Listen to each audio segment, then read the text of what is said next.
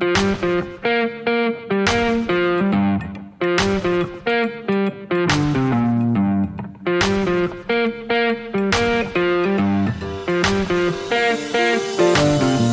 everybody, welcome to Let's Pod This. My name is Andy Moore and I'm one of your hosts, joined like every week by my two co-hosts. Miss Mailey Perkins. Hello.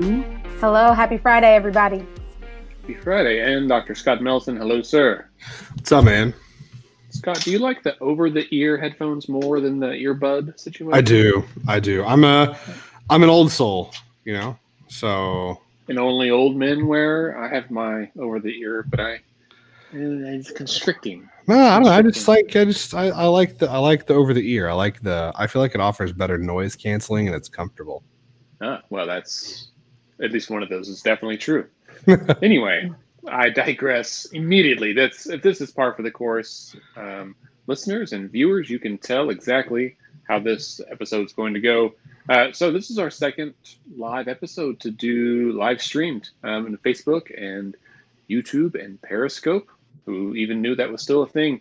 If you are watching, great. Feel free to comment.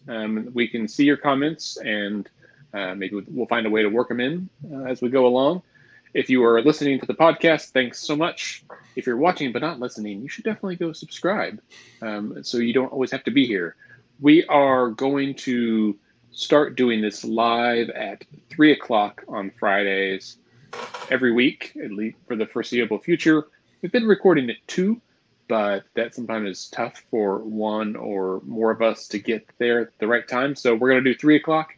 Hopefully that is better for folks to watch as well. Okay, well, this week, man, when a quadruple veto override is the least significant thing that happened in the legislature in a given week, you know that session is almost over. And that's the case right now. This week, the governor vetoed the budget and 3 other bills, and the legislature moved very quickly to override all of those vetoes and issue a strongly worded statement that we'll discuss in a minute. Also, the legislature passed all manner of other bills that would do, you know, almost everything. A quick sampling includes changes to the initiative petition process, a tax on campaign ethics rules, pay raises for judges, the big omnibus administrative rules bill, which passed entirely just as it is, except for a couple of tweaks that they took out related to vaccines. They're debating an abortion bill as we record this, and I'm sure it'll pass. Permanently permitting curbside and delivery of liquor, which is arguably a good thing, particularly if they keep passing these other bills. And a cost of living increase for retired state employees. That is a good thing. And I will note, one of the only priorities that they said they'd be working on that they've actually worked on. Yeah. When we had Leader Echols on early in the session, and so much more. So, also, as Bailey noted, today is officially the first day of phase 2 of the COVID-19 open back up our state policy or whatever hokey name that it has. So effective today, you can go about your business, right? Like bars can open, restaurants, churches. Boarding. Yeah. But with, what about like bowling alleys? Is that a thing that can open now? Really anything. They said, yeah, like. I don't know. I'm just staying home, so I don't know where you're allowed to go now because I'm still trying not to go anywhere. So the thing that's weird to me, and I mean, clearly, I think many of us saw the video or pictures from Kong's Tavern from a couple of weeks ago here in Oklahoma City. How was that allowed? I don't understand how that was allowed. Like, well, I don't think it was, but I don't think that law enforcement is enforcing things. Also, I mean, if you go to these things, you're taking a risk, right? Like not just for yourself, too, but for other people. I mean, we have seen in other states where people went to church or to choir practice, right? And that choir practice like resulted in killed people. The choir practice killed people. Yes. Well, like there's a recent story as of yesterday where a nail shop has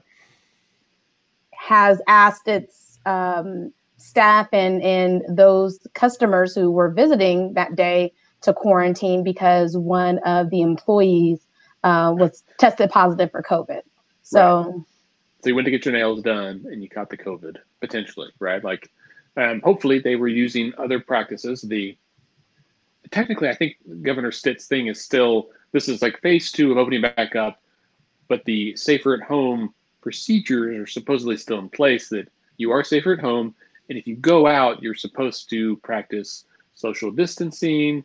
You are supposed to wear masks, you know, do that. Are you supposed to wear a mask? Because, like, I know the CDC says that you're supposed to wear a mask. And, like, I know that, like, the doctors and other public health experts say that you're supposed to wear a mask.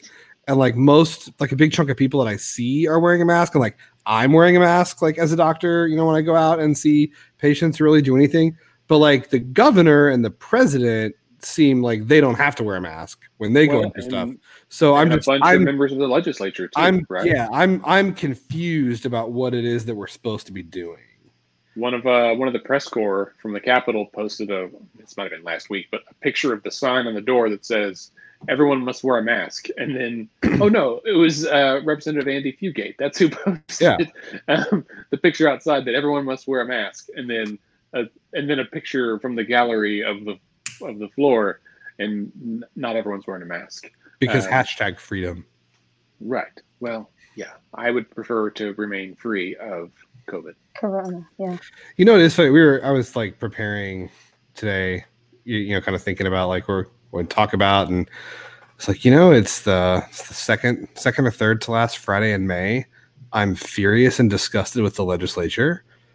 We're about to record a show. This is like the most normal things have been in a while. Right. It's been a while since I've been completely just furious with the Capitol unless we sit down because they haven't been allowed to do anything. But now that they're back, they're in full stride doing horrible things. It's great. But to that point, this is very typical of this time of the year for those who are involved in advocacy, especially in this election season, because lawmakers, whether there's a pandemic or it's just a regular day, they're pushing through as much as they can to get done, because some of them are turning out. Some of them are preparing to campaign, and so usually we see an influx of bills go through session anyway during this time, and so that's the one piece of normal that we're seeing. The bill in question, the abortion bill that they were just debating, passed 76-18. So just now. Yep. Yeah, I'm sure it was on party lines. That's pretty close to party line. Yeah, I think there's like six people or so must have not voted for it, but or they either didn't vote or yeah. But anyway, so there you go. All right. So well, man, what a week! It's what day is it? Friday. Let's so we'll talk through I think as many of these things as we can, but certainly not all of them because we try to do this in an hour.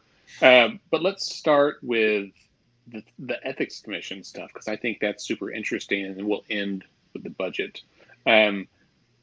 So on Thursday, it looked like they were trying to pass a bill that would allow candidates to spend their campaign funds on personal expenses, not just campaign expenses, so long as they reported those expenses to the ethics commission, like everything else. So they could spend it on meals and clothing and vacations and whatever else. And then it caught a lot of press, right? It kind of caught fire on Twitter. Even the Ethics Commission was tweeting about it. And then House Appropriations Chair Roger Thompson pulled it. Senate A&B Chair Thompson pulled it and said, "It's just a joke. I'm just making a point." And then he did acknowledge in his statement that he feels like there's probably a better way to make the point. Right, but he also said like this is a conversation that we need to have because the current ethics commission restrictions are unreasonable And I'm just like, which ones? Like, which ones are you talking about, bro? Like, what do you want to use? The money that people give you to run for office, like, what do you want to do with that money that you're not allowed to do with it now? Right? Like, you know, is it restrictions on like lobbying? Like, I mean, what is it? What? And he said we need to have a conversation about this, and then stopped talking. So, and legitimately, maybe now's not the time, right? I think, to me, whenever they fiddle with ethics stuff, it makes me feel icky, and I think a lot of voters feel that way too. Year before last, like, often the ethics commission will make their recommendation for their administrative rules, right? When they do this big thing and they're like, here's what we think the reporting requirement should be in the rules. And the legislature almost never adopts them. And often they will like cut those out and then also cut the ethics commission budget. Like right now it was cut significantly a couple of years ago. So they have very few staff, which means less oversight. And it was out of sight. It wasn't even like a rational reason to cut them. Right. So it's because they tried to pass new rules that restricted how the legislature can do things. And this isn't even the only ethics thing, like the action they've taken that would hamper the ethics commission this week. There's also House Bill 3613. So this is a bill that essentially would prevent state agencies from collecting any information that identifies a person as being a member, supporter, volunteer, or donor of a financial or non-financial offering, financial or non-financial support to any entity organized pursuant to the 501c code of the U.S. Internal Revenue Service. So this means C3s and C4s, right? And so the director of the Ethics Commission, Ashley Kemp, said that like if this goes into law, and it's right now awaiting the governor's signature, they'd have to take down the public website that allows people to search records for candidates, campaigns, lobbyists, and political action committees. And it's and the justification for this. So you go and you ask the bill sponsors, right? And they say that this is Representative O'Donnell and Senator Kim David. That this is about protecting the privacy of citizens who belong to political organizations. Like, I just don't, you're allowed to, like, free speech says that you're allowed to belong to whatever you want and say whatever you want. Like, that's fine. But, like, if you're embarrassed about the political causes that you support and donate to, maybe you should think about not supporting and, right? Like this, I just, this... as you know, my good pal from King of the Hill? No, Family Guy says it really grinds my gears. This really grinds my gears. Like this idea that we have to protect people's privacy from donating to political stuff. Well, and it's tension among the idea of transparency in governance in the way that we are handling our business. And I think handling business includes donating and participating in the election process and in the political side of things. And so it's a little strange that in some areas we want to push for transparency and governance and who's involved and who's doing what, but on this end we want to protect people. So it's just a little confusing. Yes. One bill that I think connects to this, they passed a bill, House Bill 3826. It passed both chambers, and it is a rather significant change to the initiative petition process. Should the governor sign it? I haven't heard yet if he did. This was just yesterday, the day before, so Wednesday or Thursday. It would change the actual signature form that how the signatures are collected. So right now, under current law, the form itself that you sign, like a petition for a ballot initiative, is mandated to have 20 signature lines, to have the gist at the top, and it specifies what is supposed to be on that piece of paper. So this changes all of that. It would have fewer than 20 lines, I think, because they need space. And it would basically make it to be like a standardized form, kind of like a medical billing form, or one of those things where it has like little, the way it was described to me is like those little boxes where you put each letter in there. I mean, medical billing forms are known for their ease of use, and you know that you know that has a lot to do with just the healthcare industry as well. This is straightforward: name, address, date of birth. Like that's really all you got to put on there. But the goal is that the form would be scannable, and so this bill, House Bill 3826, authorizes the legislature, or no, excuse me, the election board to purchase software and equipment they would need to, not the election board, Secretary of State, so that they could scan in all of the signature pages and basically like automatically check them against the voter record. And in fact, the bill requires the Secretary of State to confirm signatures. So this is like a nuanced thing that I've just learned about, is that the current law is that when a campaign collects signatures, right? So you get 250,000 signatures and you turn them in, they do a spot check where they look through and make sure they're all like look valid. There's not Mickey Mouse and, you know, Donald Duck, or there's not a whole page that are all the same handwriting, those kinds of things that make sure they're all notarized. But they don't go through to make sure that every signature is a registered voter unless the opponent challenges the validity of the signatures. And my reading of this bill is that this would now require the Secretary of State to automatically confirm and validate all of the signatures as soon as they're turned in. It was couched as being a bill that makes signature challenges cheaper and quicker, which also means they're easier to do. But I also think that if the Secretary of State is automatically going to check, then there's no one's ever going to file a challenge because it's already being checked, right? Like the reason we have challenges now is because they're not always checked. This arguably also helps campaigns because most, ballot initiative campaigns want to know who signed their forms. And so they have like an army of volunteers that go through and read terrible handwriting and try to type it all into an Excel sheet. So this way, like campaigns could buy the software and machines and scan it as well, I guess. So there's a few other changes. Now, all of that to say, like, there's two bills. So 3826 is the one that changes the form to the initiative petitions. It had a partner bill, 3827, that changes how ballot initiative campaigns or like state question campaigns are run.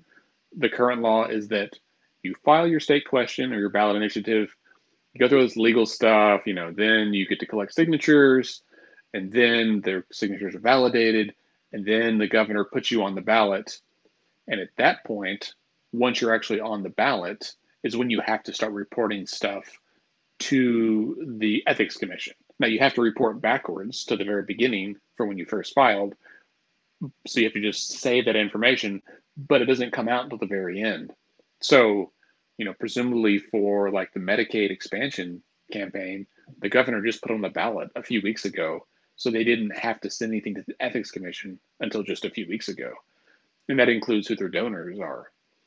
This bill, 3827, changes that and requires everything to be filed from day one. So it's being collected either way, but it's being filed from day one. So my question is, this is more in the weeds than we usually get, but if you've got one bill that passed first that says you have to report all this stuff to the Ethics Commission right away, including all the donations to you as a committee, which is a 501c4 most typically. Then they had this other bill that effectively says no state agency can collect information about donations to a 501. To protect, C4. Yeah. Right. I wonder what happens, right? Like I haven't talked to an attorney yet, but I wonder if that means that you then, if they just undid what they were trying to do. Does that make sense? On the one hand, we want to make it much harder for people to pass initiative petitions. On the other hand, drummed up concerns about privacy, which I just I can't. I want to subvert the will of the people in like so many different ways, and you can't do all of them. Oh man, they also passed the bill about local control. I forgot all about that. Yes. Yeah, Bailey, tell us about that.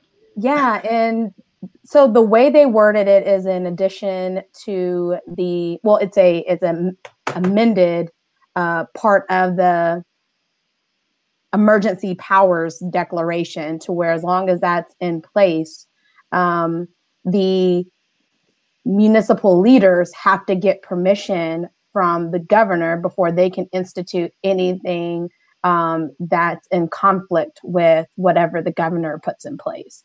And so it's a way for the governor to have cohesion around any of the declarations that he puts into place while he has this declaration of power.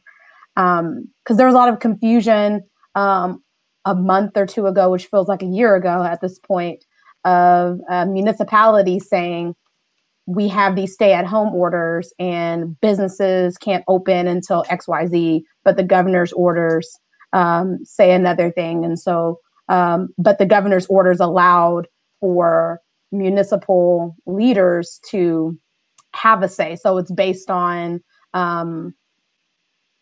this is what the governor says you can do unless your municipal leadership says otherwise. And so now this clarifies to say that it's whatever is instituted by the governor or the legislature, and municipal governments need to get permission if they need to make changes. So we want local government unless local government does something we don't like, in which case we want strong central government. Well, this happens every year, right? Like there are bills that are like, we don't want the feds to be involved in Oklahoma. Like we want local control. This is about states' rights. And then as soon as any city in the state does something the state doesn't like, it's like, except for you guys, right? Like you can't ban smoking. You can't require these things. You can't, you can't raise your minimum wage. Yeah. Can't raise your minimum wage. Right. And so it's like, it's just right here.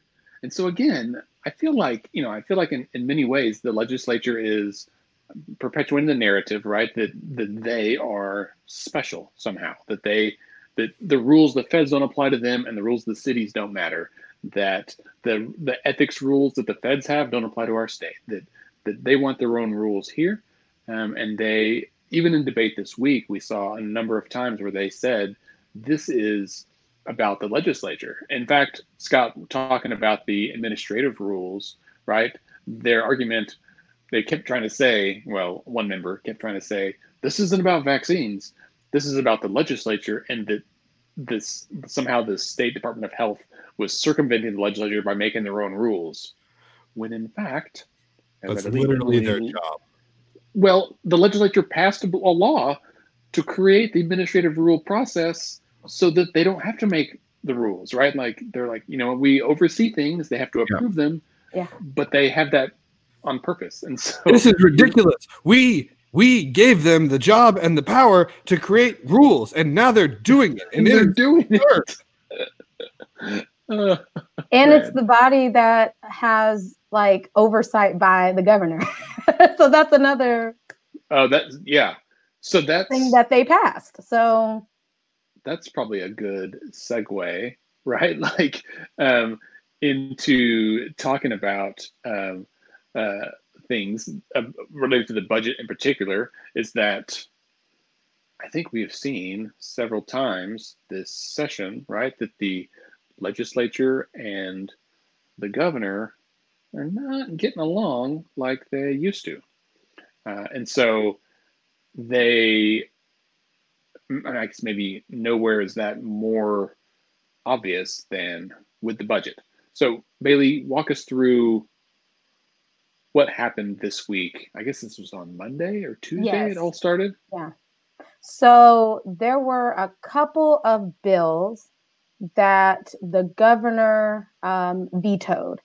And the legislature noted that if these couple of bills are gutted from the budget, it would create a $370 million hole that the legislature would have to fill with cuts, particularly cuts to education. So it was framed that if these dollars were removed in the way that they were approaching this veto, then that would mean like a 12% cut to education.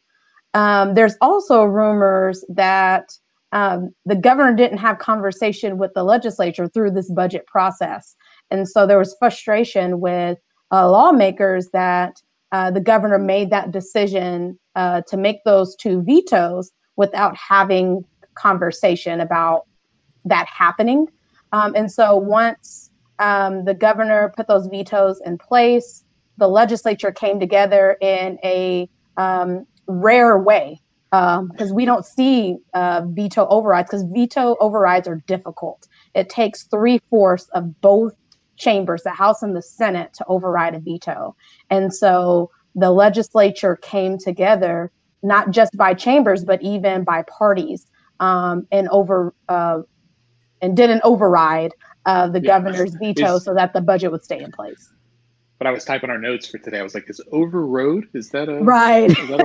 It's overridden. No, I mean, it's really, I mean, it's pretty crazy. And I don't know if this has ever happened before. That's one of my never ending list of things to research. It's and been find a long out. Time.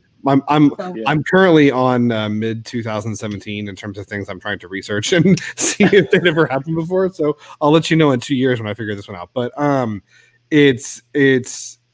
don't know. It was super interesting, and it's interesting because on the one hand, I feel like for the legislature to override the vetoes was a good thing, right? Like I think it was the right call given where we're at. However, I also think the governor's point in terms of his problems with the budget are not without merit either, right? Like, you know, it was. Because his point largely is, and I had to step away for a minute, so Bailey, if you talked about this and I missed it, I apologize. But his point is largely that a huge chunk of that budget next year relies on one-time funds, right? And he is saying you should not be writing a budget based on money that you don't know that's going to be there the year after that. And on the one hand, I think his point is well taken, and that's true. You shouldn't make a habit of like budgeting how you're going to pay for recurring expenses using one-time monies. You shouldn't do that personally. Then you shouldn't do that as a legislative body either. But at the same time, like the money's got to come from somewhere. I think that the legislature is counting on the federal government to come back and backfill a lot of these holes, which is what Representative Echols alluded to a few weeks ago when he was on the show with us. To that point, I would encourage Representative Echols to be in contact with all the members of Oklahoma's congressional delegation who voted against the bill today that would do exactly that. You know, and they all have different reasons. I think they all have similar reasons for voting it. This was one of those bills where Oklahoma's congressional delegation, just specifically in the House of Representatives, acted with unanimity. Representative Kendra Horn, as well as Congressmen Cole Kern, Lucas, and Mullins, all voted against the third part of the coronavirus relief, the package that went before the House. But that's about a $3 trillion bill. Yeah, it's a huge bill, and there's some good stuff in it. There's a lot of good stuff in it, and in my opinion, there's reasons why they didn't support it. But a big chunk of that bill is $640 billion for state and local governments, and that's the money that I think the legislature here is counting on to fill some of these holes next year. Well, so the real the real issue was that the specific bills, as Bailey mentioned, like dealt with pensions, right? And there was a lot of discussion of like they're not taken from the corpus, like from the money in the bank. They are going to not put as much in the bank for the next year. They've been making like double or triple payments to try to build maintain it up. That solvency, yeah. Yeah, because I think now it's like 70% funded, whereas 10 years ago it was like 5% or something. It was almost insolvent, and so we were way behind. They've made some really good moves to get it up there, and they. Once they did, they're like, okay, well, maybe we don't make a double payment or a triple payment this year. Maybe we use that money to actually pay directly for education, with the hope, right, that like oil prices come up and things down the road. Things get better. And so we should play Living on a Prayer right here. Just put a, I mean, it's a valid rationality to it. It's just the circumstances of where we are don't allow us to make that decision. So it's a lose-lose situation almost in a way, right? Well, like, and like I said, I don't fault the legislature for overriding the vetoes, right? Like I think this was to keep everything as whole, as close to whole as possible, and particularly Common Ed for next year, I think was, the right call, wanting to preserve the historic investment in public education that they made 2 years ago. That wasn't really an investment at all, but I digress. What's historic, yeah, well, right. What's historic, but it is. This is not something you're going to be able to do to do year after year after year, right? If oil prices don't come back, if the feds don't backfill it, there's either going to be cuts or they're going to have to find the money from somewhere else. Right. I mean, the truth is. Like this stuff sucks, man. Like all like the government gets money one way, right? From taxes. That's the only way the government gets money. And everything in every sector of the economy is down, right? Like, and so that means less taxes for every level, city, state, federal government. And only one of those can print money. And it needs something to back in order to print money. You can't just print random money. But I mean, I've been nervous that like this is going to drive up inflation, and we've already seen like the price of gold drop because the dollar dropped, and all this stuff. So I think, it's important to recognize that things are bad across the board, and that means they've got to make tough choices. Now, what those choices are is up to them, and us as citizens to advocate, but their decisions to try to get through 1 year, I could see both sides of this, as we've discussed. However, like the legislature as an institution does not have a strong history of like being proactive, and like they do have a strong history of kicking the can down the road, and that's what got us into the terrible fiscal position just 4 years ago when we also had a $1.3 billion shortfall. I don't think that's entirely fair, Andy. Why is that? No, it's completely fair. Well, and one thing I wanted to mention as like one of the 100% accurate. Yeah. Well, one of the tough decisions that I wanted to raise too is they passed the measure that would cut the affordable housing credit from 4 million to 2 million. We have a significant poverty rate in the state, and we have a lot of people who rely on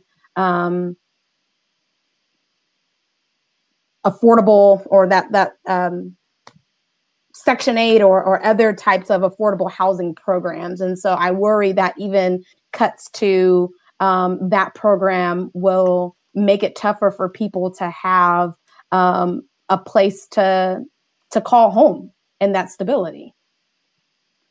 Yeah. But Bailey, they're going to increase the cap on the Education Opportunity Scholarship Fund credit. So that will make up, like letting people donate more money for private schools will make up for cutting the affordable housing credit. Don't you think? I mean, it just gets. I'm sorry. I'm in a bad. But it goes back to like decisions, right? They could have kept that stable, right, and put less into that scholarship fund. I mean, it's really about how you make decisions and what it means, and there's going to be consequences for that decision. It's going to hurt people in the long run. So. It'll make it harder for people to get affordable housing, but at least those people who don't have affordable housing can send their kids to private school. Maybe. Scott is feeling cynical today. Right. I think one of the other interesting things surrounding the budget discussions, the veto and the ensuing override, it's certainly how they message around that, right? So the, you know, Governor Stitt, I thought he had obviously had his team like help out with some of this messaging, and it was, I thought, pretty decent, where he said, I had no input on this budget, and so I didn't want to put my name on it. Like, whether or not that's the right thing to do, neither here nor there, but that on face value, like, makes some sense, right? Like, I don't want to sign a budget that I didn't have an input in, unless I totally approve of it, and clearly he did not, right? And that back and forth of who said what with the budget, he had a... and his, I am not a politician. So. Yes. Yeah, he said, I'm not a politician, so I don't really understand, like, the getting back at each other thing. And I don't, whether that's true or not, for him, I think that is a good statement, because that's the kind of thing that, like, voters get sick of that stuff too, man. Like, you know, a few years ago, a representative who's no longer in office, like, openly said that they were not going to hear a bill because the author was rude to them in some meeting. And I was like, that happened to one of the bills, like, I worked on. Like, you're an adult.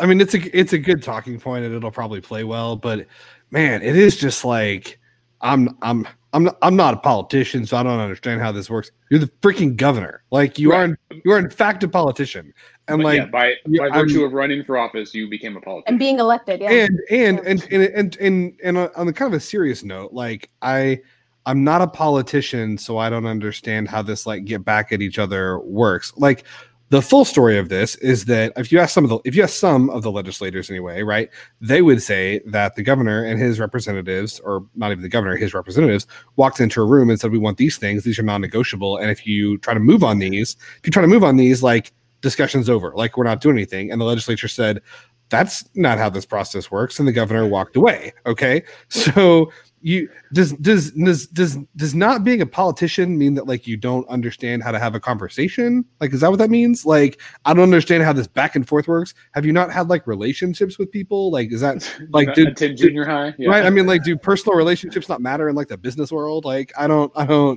we talked about this in previous podcasts, that the ideal that he has and the approach on the office is a CEO mindset. And when you look at yourself as the CEO of the state, you expect to be able to say, this is my vision, this is what needs to be done, and then it just happens. And when you have a, you know, co-equal branches of government plus, you know, a court system, that's not how government, or and even in what we've talked about in previous podcasts, you have other nations within your state that you have to work with. Like, he's learning that it's not as simple as I want to will it to be done, and it's done. So I think he is learning what it means to be a elected leader among other elected leaders who have equitable power, and having to balance all that out. Well, and part of leading, like, especially in a role like this, part of leading is bringing people together. Leading isn't saying, like, this is what I want, and if you don't give it to me, then I'm going to veto the budget and you guys own this because I think this is a bad idea. Like, that's not leadership. Well, and so, I mean, a couple of things. One, a point of personal order. Scott said that the governor walked away, and I think it's been clear from him and others that he was physically not in the budget negotiations, which is a deviation from past years, right? Like, we've all seen photos of Governor Fallon when she was directly involved in budget negotiations, often with one of our oil and gas overlords on the phone, also involved in negotiations. when the governor was negotiating the budget with the legislative leadership and then the CEOs of Continental and Devon. Yeah. As one does. And they took a picture of it. Like, that's the kind of thing I'm like, why would you? Or she said, well, he's look at her. I was like, oh, you didn't call me. Look at her. hard at work asking business communities permission to raise taxes. Right. So we can we can wax poetic on Governor Fallon's missteps some other time. The other thing I think is interesting, right, is that when about this year, 2020, lots of things interesting, specific to Oklahoma politics, is that it has been a huge civics lesson for all of us, and arguably for Governor Stitt too, right? Like, I don't know how politically aware he was or politically curious before running. He has said he's an outsider. He said he didn't vote much. He didn't vote, right. Well, I don't know if he said it, but we all, it's public record. And yeah, he had not voted in a number of elections. And so there's a good chance that he was living life, running his business, doing the thing that most people do, right? Not everyone is doing podcasts once a week about state politics, just us nerds. So what we've seen this year, and Bailey and Scott, you both hit the nail on the head. We have separation of powers, right? So we've seen the state Supreme Court make a ruling about laws that the legislature passed, and the legislature subsequently passing new laws to deal with that ruling. We have seen the legislature pass laws that the governor vetoed. We've seen the legislature override those vetoes as well. I'm sure there's been some interaction between the governor's office and the Supreme Court, though nothing jumps out at me. Well, there certainly was almost one when the legislature sued the governor, and they were getting ready to have that meeting for the Board of Equalization. That's exactly right. The legislature one branch used another branch to try to force the third branch to do something. Yep. That's exactly right. Wow. And the governor has appointed 2 justices, right? 2, 3? Yeah, that was all last year, wasn't it? At the end of last year? It all runs together. But like still interaction with the governor and the Supreme Court, like the influence that the governor has over the court that doesn't necessarily extend to their rulings, right? Right. Right. So that's like a perpendicular, parallel, sideways ruling, horizontal ruling or interaction, right? There's also the vertical civics lesson between city, state, and federal governments, certainly during this COVID-19 crisis, where we've seen that relationship and how it's not always smooth, right? Between what cities want or need and what the state wants or needs and what the federal government wants or needs or what they all think. And so everything from, a simple task like trying to order masks and gloves for someone to, more advanced issues of income and tax revenue and who's going to pay for these things and all that. That's another thing that happened this weekend is that the legislature is asking questions like, hey, we can see you're spending all this money, but the state is not saying who they're doing business with. Like, that's right. Like, and they said we're not going to sign off on and nominate the person that you want to run the State Department of Health. Ah, yes. So yes, it's a number of this has been a very busy week for a week that we didn't think was going to have that much going on. Yeah. All this essential budget only stuff that they're doing. It's pretty crazy. Yeah. And then like there was something else in there, some other civics lesson. Not that that's not enough, but I think we've seen, both the horizontal and the vertical relationships in government. And in some ways, like how we, the people, have a role and what happens when the government takes steps to limit our role, right? Which is not cool. Oh, that's the third thing I remembered, is... So not just within our own government, horizontally and vertically, but between governments. And Bailey, you mentioned, our interactions with other sovereign nations, right? So aside from what we see about, China or other countries and how everyone's responding to this COVID crisis, but here in Oklahoma, we have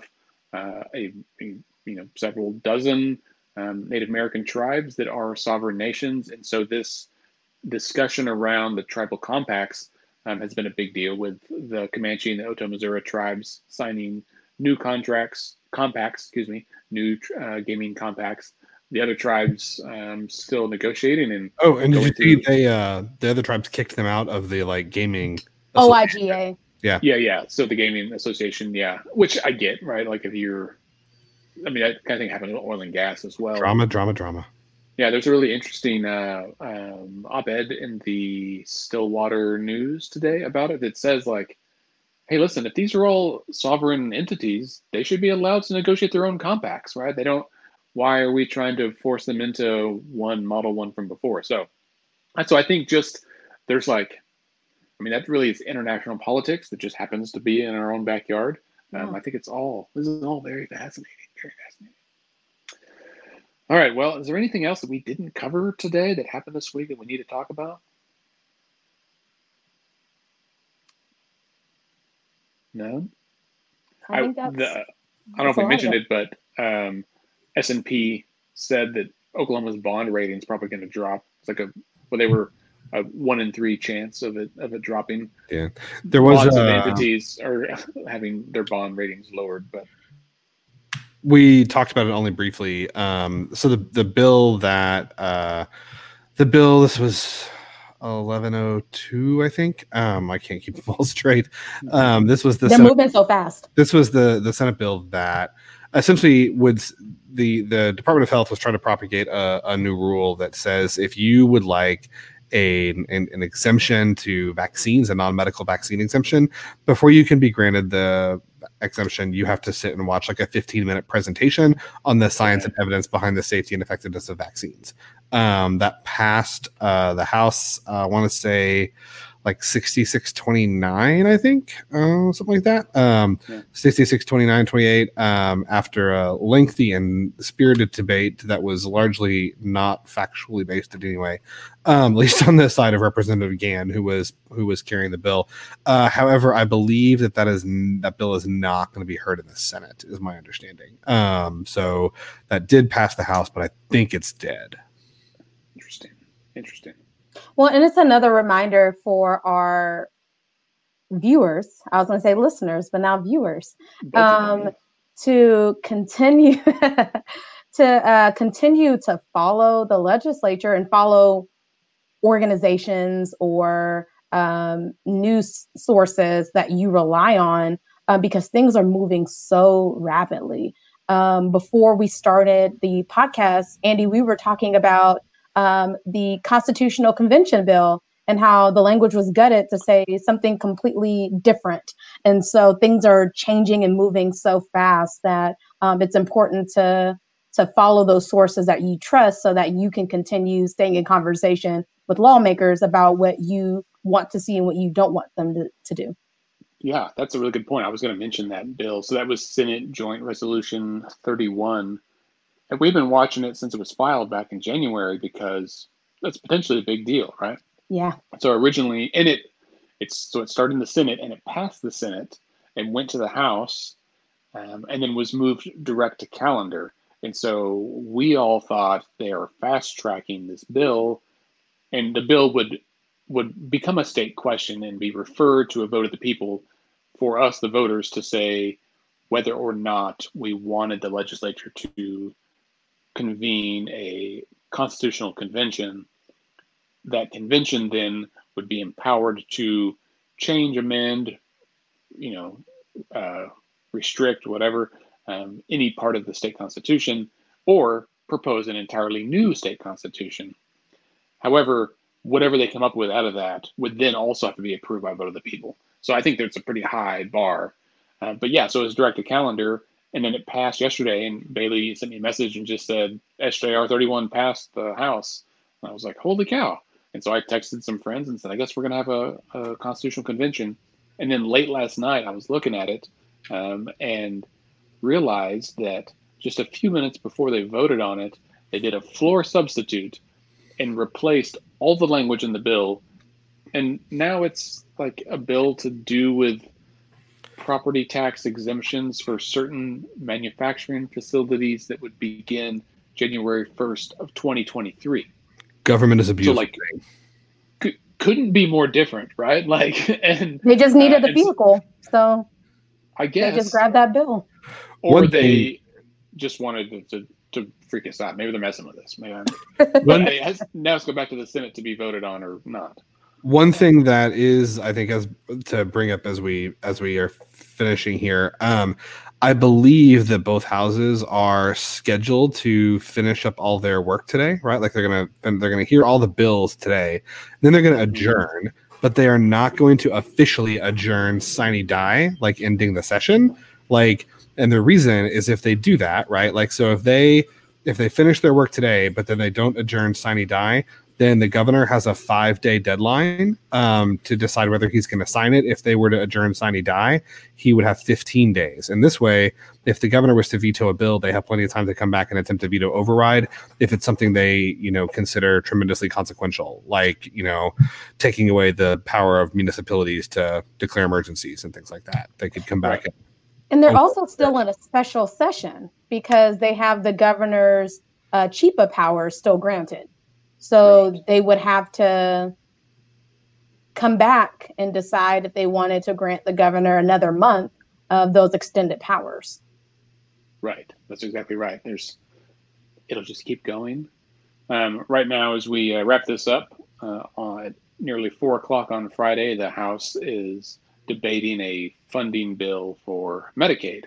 So it's like, these are super important bills that they are still working on, and they were up there late till 11:00 or so this week, some nights. And so, if you are at home, as we all are, right, and you ever want to watch legislature, you can go to oklegislature.gov, okhouse.gov, oksenate.gov, and watch their live streams. It's moderately interesting. Sometimes really interesting. Yeah, And I think it gives you a feeling for how some of them are. I mean, today I was watching earlier in like the House this afternoon. No, it was this morning actually. The House was like saying goodbye to some of their members who were terming out. So like Senator Stanislavski. Yeah, Representative Mike Sanders, and so they kind of get a chance to say a few things. And it is, I think it is a sign of respect that they let them go first and get that kind of stuff out of the way before they get to the business of legislating. But then you get to see them put like 80 million pieces of paper on the member's desk as a final parting gift. That's right. All the bills from this year. All right. Well, as we wind down, I do want to thank both of you first of all for joining us today. Thank you, Bailey, for being here. Always. Would never miss it. Yeah.